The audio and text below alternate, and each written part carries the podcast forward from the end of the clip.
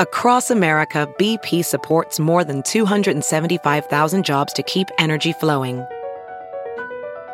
Jobs like updating turbines at one of our Indiana wind farms, and producing more oil and gas with fewer operational emissions in the Gulf of Mexico. It's and, not or. See what doing both means for energy nationwide at bp.com slash investing in America. Have you heard you can listen to your favorite news podcasts ad-free? Good news. With Amazon Music, you have access to the largest catalog of ad-free top podcasts included with your Prime membership. To start listening, download the Amazon Music app for free or go to amazon.com slash ad-free news podcasts. That's amazon.com slash ad-free news podcasts to catch up on the latest episodes without the ads. The financial deal that we have at Soldier Field has worked relatively well for us. When the property, when Churchill Downs, who owns Arlington Park, went public with their desire to sell the property, it was too intriguing of a, of a possibility for us not to take a look. Hi, everybody. I'm Fran Spielman. For those of you who don't know, I was a sports writer at Northwestern covering football, basketball, and tennis, men's sports, that were at a time when women were not allowed in the locker room. Today, we're going to return to my roots, and what better time to do it? It's opening week of the regular season for the N F L, and we're two days away from the home opener for the Chicago Bears against the forty-niners. Hope springs eternal, even for a team that finished the season six and ten and fired their head coach and general manager, revamped the roster, restructured the front office. My guest this week is the retiring president of the Chicago Bears, Ted Phillips. Ted, thanks for joining us. Fran, it's great to be with you, and thanks for wanting to talk about life at the Bears. You're calling it a career after forty some odd years. Why now? Is this part of the post-pandemic great resignation that touched all industries, including the Chicago City Council? I try not to look at it that way, but I, there's no doubt that during the pandemic gave me a little more time to reflect on what did I want my future to be. And when I started to reflect on this will be my fortieth season, I thought a couple things. I thought, first of all, what a blessing. I started thinking back to when I first started at the Bears in nineteen eighty-three. I was four years out of college, and I thought, oh, how does one even begin to plan their career? And to think that at that time I would be with the Chicago Bears Football Club, not only with them, but in a leadership role, to the only non-family president and C E O for the last twenty-three years, it just, it really hit me. And it's been a true blessing. And it's just time. I wanted to go out when I was healthy, feeling good, I'm still able to, I still work as hard as I ever have, and just start a new chapter. You've said that the decision last January to have the new G M report directly to ownership and not to you as president initiated with you because the Bears were not winning enough. It was made after another six and ten season, as we said. Were you thinking about retiring then? I actually... My thought about retiring, I brought it up to George McCaskey before any of those changes were made. I felt that we've, I think we've accomplished a lot. I'm very proud of my career. The one thing we haven't been able to accomplish was putting a consistently winning team on the field. We've had our moments, but they haven't been long lasting. And that was disappointing to me. And as I thought about my future and retiring, I had conversations with George about maybe it's time to hit the reset button and do things a little bit differently. And why now, though, when you're playing such an important role in the development of the new stadium as part of a five billion dollars development in Arlington Heights at the site of the old Arlington International Race Course that the Bears have an option to buy? So th- that weighed heavy on me. And part of my own personal reflections on the future were to myself, um, look, we have a long way to go to, to decide whether or not were going to develop that property, much less close on the property. And that whole pro- project, if it goes forward, could take ten years, twelve years. And I knew that if I was going to dig deep into it, I wouldn't be able to walk away. And I'd be in my, you know, I'm sixty-five years old now. I'd be in my late seventies. And that didn't feel right for me. And wow, we have a president in his late seventies. It's just a personal decision. It, what made me feel better about the decision is I think by the time I retire, we'll at least have a sense as to what direction we're headed. And we've got a great staff of people around me that are ready to take over. And I'm also confident that working with George will get the right person to step in my shoes and lead the Bears into the future. You held a community meeting last night. You began the very formidable job of making your case for this massive project and for a taxpayer subsidy, not for the stadium construction, but for the infrastructure work that's needed to serve what would be, you say, the biggest development project in Illinois history. Roads, bridges, entrance ramps, sewer, electrical, new entrances to the grounds would include off-ramps from Route fifty-three that would go under Northwest Highway to the stadium and new entr- entrances off Euclid Avenue. That sounds expensive. How much will that cost and where should it come from? T I F, local, state, what? Okay, that's that's a lot to unwrap here. First of all, what we did last night was an important part of educating ourselves, first of all, on what the village, what the residents were thinking. We needed to take that step because ultimately what we need to do is finalize a pre-development agreement for the property. And this was one step in, in getting to that point. Now, in terms of the, you brought up the infrastructure, you are correct. We are not asking for any type of public subsidy to construct the stadium, even though I just want to make this point that there's been about twenty stadiums in the last twenty-five years or so that have been built, N F L stadiums.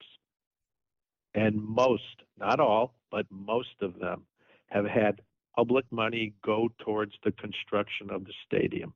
We aren't asking for that. However, I don't know of any stadium or any development where there isn't some public subsidy for infrastructure, all the items that you uh, just delineated, Fran. And how that will get financed, I don't know. We are in the midst of looking at literally every possible option. It's too premature to say we're going to use this option or not. But I do know, and I said it last night, that that nothing that we're considering is predicated on increasing the property taxes of residents. But what about a T I F and what about state help? We're going to look at all those possible options. We've we've engaged with Goldman Sachs, who has great experience in looking at developments and public-private financing options. You remember back when, and it was a much smaller project, but when we renovated Soldier Field, I felt, I think a lot of people felt that at the end of the day, that was a great example of a public-private partnership and how when you have that, what you have to have is you have to, in our case, the Bears, have to show here's the public benefit, here's the economic impact, here's the jobs that will be created, and not just during construction, but ongoing, because this is a this is going to be a, probably at least a ten-year development. And if you can do that in a way where you're working together, then at the end of the day, a public subsidy that's commensurate with the potential huge economic boon to the region and to the state, it makes it worthwhile. Can you give us an idea of how much money we're talking about? It's probably over one hundred million dollars, isn't it? It's got to be. Again, we don't know yet. There, it, we don't have a number on it. We're working on that because ultimately, as you well know, that if we go forward, if we close on the land, if we decide, yes, let's try to develop this property that's anchored by a stadium, we're going to need a specific ask. And we don't have a specific ask yet. But I will tell you this, that we have sat down, not just with the village of Arlington Heights, but their trustees, local leaders, local legislators. We've sat down with Governor Pritzker, and we've had all these preliminary conversations just to level set and let everyone know, first of all, we're not as far along as some people think we are. We don't have a specific ask. We're just asking everyone to be open-minded, to not jump to conclusions, and give us a chance to make our case. And I would say one hundred percent everyone said, we understand what you're telling us. We wanted to separate fact from fiction because uh, there's a lot that gets written that's not accurate. And I think so far at this preliminary stage, we've been able to accomplish that. And the governor didn't say no way, no how, no state money. No, nobody did. Every, nobody everybody did. said they were they appreciated being brought up to speed on our preliminary plans. And that's all we wanted to accomplish was we're going to be transparent. That's how we got the ju- the Soldier Field renovation done originally, Fran. You were a part of that process. And what it took was, at the time, Mayor Daley, developing some trust, being transparent about what we were planning, what we w- were hoping to do, and listening. We, it's not just about the Chicago Bears. We have to understand what the community, the surrounding communities want and need. And that's why last night was so important, just as a step in that direction. Will you be partnering with a developer? I assume you will. You're not developers. Yeah, that's a great question. We are not developers. I think George McCaskey made that clear last night. And we haven't yet fully engaged a developer. Who are you talking? Um, we, we aren't right now. I can't say at this point in time because we haven't decided. But you're talking to, to all, a couple, right? Here's the timeline.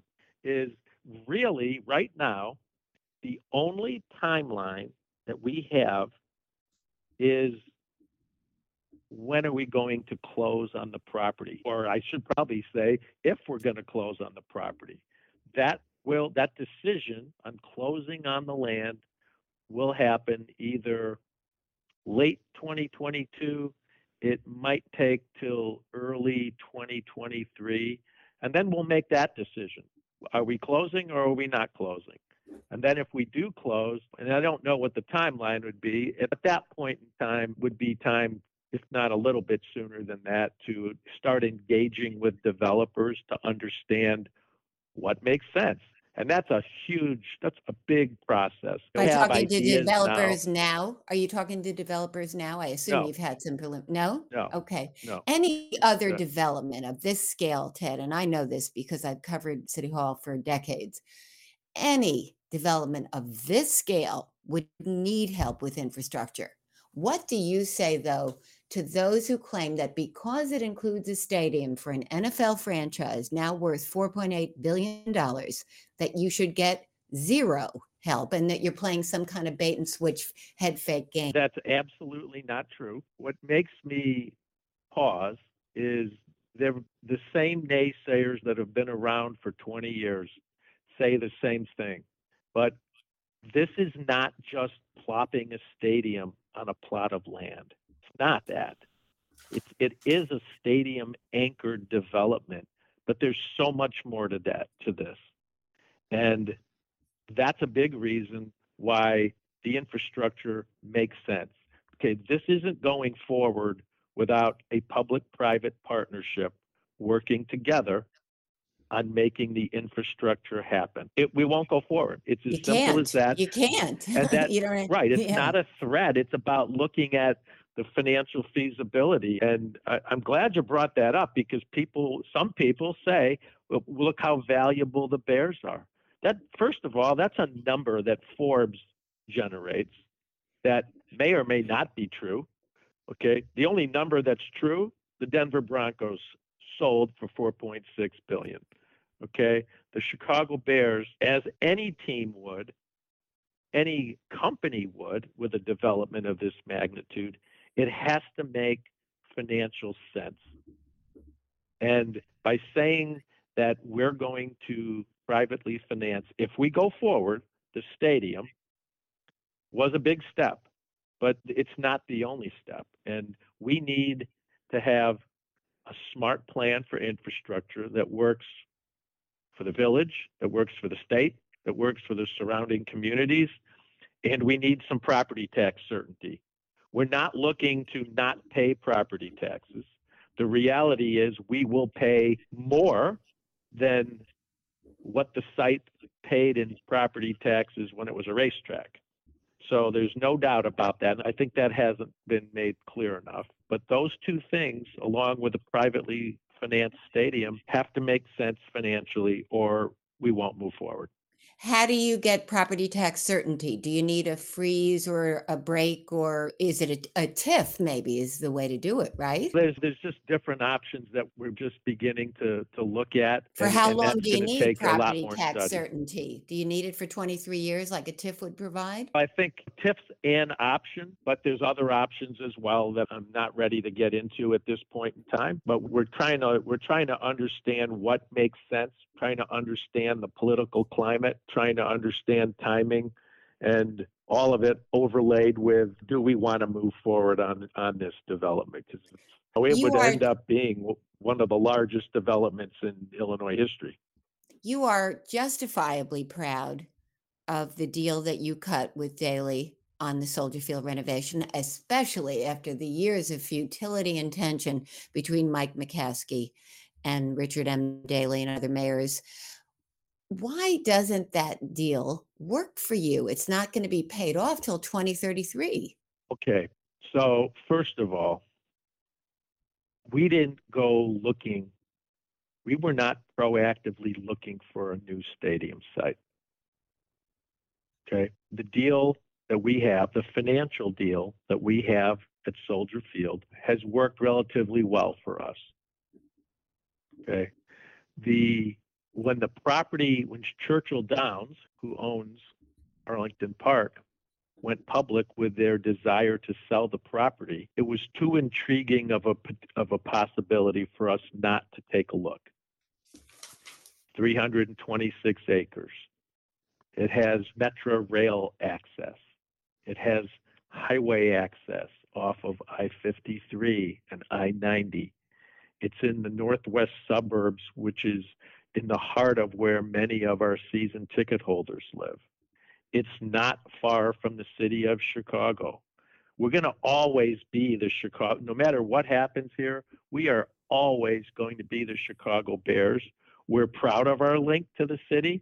We're proud of being the Chicago Bears, and that isn't going to change. When that property was put up for sale, we decided to take a shot. It was an auction process.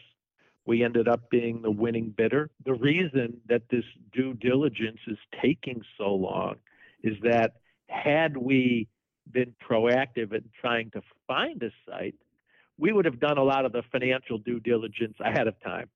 But the timeline was very short when they accepted our bid. And that's why right now we're saying, because it's absolutely true, we're not sure if we're going to close on the property. We want to. We need to make sure the necessary conditions are in place so that we feel good about closing. And then we'll make a decision as we're going through this financial feasibility analysis as to whether it makes sense to develop a stadium. So again, I ask, why doesn't Soldier Field work for you? Or does it? Well, so we've been there, it's hard to believe, but we've been in renovated Soldier Field now for, this will be our twentieth year, I believe. Yeah. And the limitations at Soldier Field are have been well documented. The ingress, egress, the tight concourses, the lack of enough points of sale and restrooms, and there's no ability to add to the de- development of it, because it's a tight site, not enough parking, not enough tailgating. Those are some of the things that when we think about the future, long-term future, that's what excites us about this property at Arlington Park. And it, and you're a tenant. You don't own it. Yes, thank you. That's, that's kind tenant, of important. So we don't own it, so we don't have as much control, obviously. And that just becomes more complicated at Soldier Field. It, it was complicated enough just due to concerts and international soccer games and college football games. And now layer in the Chicago Fire and their season and the needs that they have, it makes it difficult. I think everyone's trying to do their best to make it work, but it's not ideal. And the mayor has offered two point two billion dollars plan to put a lid on it. That doesn't change anything about what you're saying, is that? So, first of all, our agreement with Churchill Downs, we mutually agreed that while we were under contract for that property, that we would not engage in any discussions with the city of Chicago or any other potential site on a new long-term home for the Chicago Bears. I understand okay, that, sir, and I do. Okay. I do understand your legal constraints. But well, mutually oh, agreed that, and then we, but we have also, Fran, told, we've been very transparent with Mayor Lightfoot about the fact that we weren't going to have discussions about a long-term plan. She understood that. She understands that. She wasn't happy about that, clearly. We understand that. She has a difficult job, and we're trying to do what's, uh, we're trying to weigh what's best for the future of the Bears. And so when the mayor and her staff gave us a heads up that they were going to come up with a plan to put a dome on Soldier Field, we politely said, thanks for the heads up, we can't discuss it, and so we haven't. But the so. flaws that you just cited are not solved by a dome. There's certain things that can't be solved with a dome, assuming okay. that can even happen. And that's uh, it, the location of Soldier Field, beautiful. It's in a spectacular setting on the lake with the skyline of the city north of it, and but that also comes with the difficulty of getting in and out. And it's become harder and more difficult for fans and businesses to, frankly, want to travel to Soldier Field. It's a, it adds to a very long day when you have traffic issues like that. And I don't believe that those can be solved uh, anytime soon. You are a Notre Dame graduate from New Hampshire who took a job with a big eight accounting firm at that time, Ernst and Winnie. You were assigned to prepare the annual tax returns for George Hallis and members of the McCaskey family.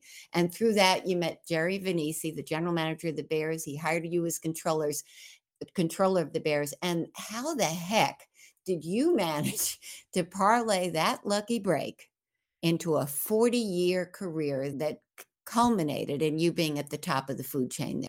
I've always loved the way you phrase questions, Fran. I truly do. You are a you are so good at what you do. And before I answer that question, I just want to congratulate you on an amazing career. You've gotten many accolades and awards, and they're all well deserved. And it it really is a pleasure talking to you today. Um, Thank you for when that. When I, when I, it's true, I say that from my heart. When I think about meeting Jerry Vainski, I didn't grow up in Chicago. I wasn't a Bears fan when I graduated college in nineteen seventy-nine. I wasn't looking for a job. He hired me. I took a chance. And the McCaskey family over time has given me so many amazing opportunities. But you said the word lucky break. You're one hundred percent. I had a lucky break getting into the Bears because I happened to be doing their corporate tax work and the, the personal tax returns of Mister Hallis and the McCaskey family. And that's how I got to know some of the folks there. And I was scared when I took the job. I didn't know if it was going to be the right move. I was twenty-six years old. And since then, I've been able to oversee so, virtually the entire club now, but the opportunities to learn the business, to learn about football operations from the ground up, it's been a true blessing. I still sit here today and think forty seasons anywhere is amazing. And it's not that unusual. My brother's an accountant, and I was telling him about you, and he said, I can see where that would happen. You earn their trust doing their taxes. And that's how come they gave you all the chances they gave you. You gave them the reason to trust you, and you well, made I the most so. of a I lucky break. So. Yeah, my, my parents taught me to be humble, to just work hard, and doors will open for you. And God bless them both. They're not with us any longer, but that simple advice has absolutely been part of my career and has, has been the cornerstone of my career. Another big break for you was when Michael McCaskey had that infamous debacle, the hiring, the botched hiring of Dave McGinnis, whose hiring was announced, I believe, before McGinnis had agreed to terms. He called the whole thing off, embarrassed the Bears throughout the league. And that's when Bears matriarch Virginia McCaskey made the decision to fire her own son and turn to you. Wow. What do you remember about that? I remember a lot about that. First of all, Michael gets unfairly criticized in a lot of ways. And just from terms, since you're talking about my career, Michael was the one who, in nineteen eighty-seven, after he fired my boss at the time, Jerry Vainski, who gave me the opportunity to negotiate the player contracts. And that changed my job entirely. Don't think I would be with the Bears for forty seasons had that not happened. That was a wonderful time. He took a chance on me. It, I think it turned out pretty well. It turned out well for me. And so I want to thank Michael, God rest his soul. And he jump-started my career. And then during the time that you mentioned, Ed and Virginia McCaskey called me to their house. I thought I was going to be fired, Fran. I didn't know why I was being called to their house at the time. And that's when they told me that they wanted to name me president and C E O. And to this day, Virginia laughs about it. And I told her, I said, do you remember what the first thing I said to you after you told me that? And I said, I asked you, does Michael know about this? And she laughed and said, yes, he's in favor of what's going on, and it's time to make a change. And that had to be a difficult decision for them to make. And I'm forever grateful. Um, love my job every day. To this day, I love my job. And I know we're going to continue to, we're going to find the right person to succeed me and lead the Bears to great things on and off the field. I'm confident of that. You were there when Mike McCaskey made the very unpopular decision to fire an icon in Mike Ditka. What do you remember about that episode and how difficult it was to get rid of a man as popular as Ditka still is, ingrained in the football psyche of Chicago? I remember interviewing Mike McCaskey for a long profile at that time, and he recalled having trouble breathing when he gave Ditka the axe. Uh, you know what? I've been involved in hirings and firings for many years.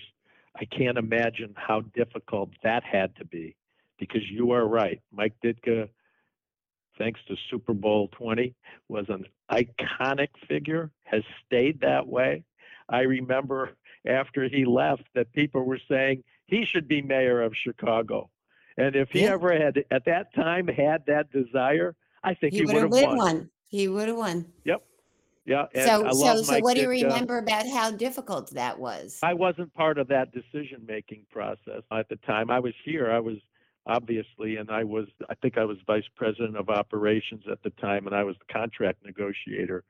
So it was a very difficult time. I know Michael agonized over it. Sometimes it's, you got to make tough decisions. And Coach Ditka, to his credit, he took it, accepted it, didn't like it, who would? And he's continued and done good things and remains iconic. Every, everyone loves to hear what Coach Ditka has to say. And what I remember about Coach Ditka is, A, his sense of humor, even though he's a tough guy. And I remember him being such a generous man. Yeah, I knew you were going to say that. At the Bears. I knew it. He yeah. was so generous, Fran, and he never wanted to anyone to say that. He never would look for accolades, but it was, that's a really important part of my history and career, is being able to be around Coach Ditka. And he could be tough on the contract negotiator now. There yeah. were many times where he'd be screaming about why aren't you doing this? Why aren't you doing that? I think it made me tougher, and it made gave me thicker skin, and it made me appreciate um, the kind of leader he was, and made me a better contract negotiator too. You've called the Jerry Angelo era the best you had from a football standpoint. One Super Bowl appearance, four playoff appearances, a winning percentage of five forty. That's hardly anything to write home about. Fans and sports writers have criticized your tenure, pointing to the Bears' inability, seemingly ever, to get the quarterback position stabilized. The infamous scroll of Bears quarterbacks that appears on network T V every single time the Bears are on a national telecast. It is embarrassing. Why is that, do you think? Why did I know you were going to bring this up, Fran? Because I'm a fan. Think, I'm a fan. Here's, I, and I am too. So a couple things. So part of the reason with Jerry Angelo, so we had not had a general manager, so to speak, since Jerry Vainski was let go in early nineteen eighty-seven. And I think it was about two thousand one, if I'm not mistaken, that I hired Jerry Angelo. We had decided as an organization we wanted a general manager. I hired Jerry. Um, he was the right hire. Nobody had a problem with that hire. Shortly thereafter, Lovie Smith became the head coach, and we went to a Super Bowl. So there was quite a bit success, not enough. And in this business, and in, in, when you're a coach, when you're a general manager, there are very few that can make it ten plus years. That's just fact. And I think Jerry had a long run, about a, I think about eleven years. I think Lovie had a similar run as head coach. They deserved that. They did a good job, not good enough job. The Bears needed to be better. And you pointed to the Achilles heel. Um, I remember sitting in Skybox watching a game last year when all the quarterbacks since nineteen eighty-five scrolled, like you said, on the screen. I think there were forty-five, Fran, who had started a game for the Bears. And that was, it was hard to see it. And I remembered, I think I remembered every single one. And wow, that, that alone kind of speaks volumes. And if I do have, I'm not big on regrets, but a disappointment during my forty years was not being able to put the right organization in place, the right, oversee the right decisions on the football side to have a consistently winning team. And hopefully that gets corrected now with Ryan Poles and Matt Eberflus. I certainly hope so.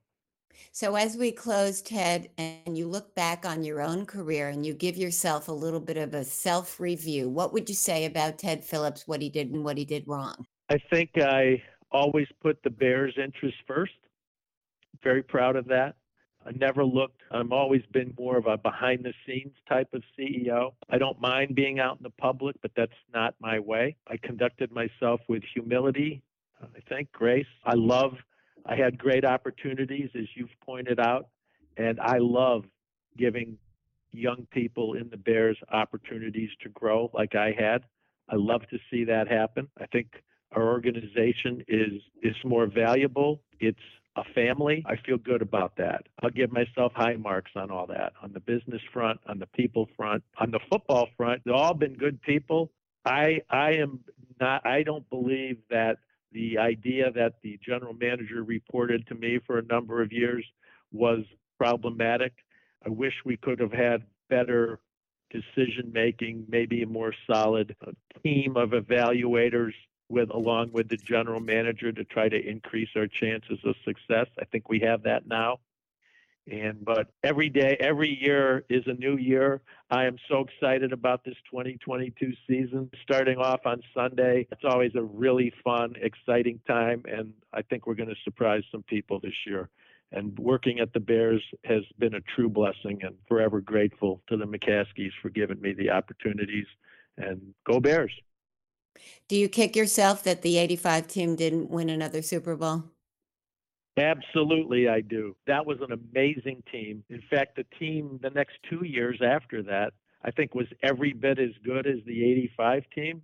And we lost, I still remember this like it was yesterday, we lost in the first round of the playoffs both years at Soldier Field, both times to the Washington Redskins.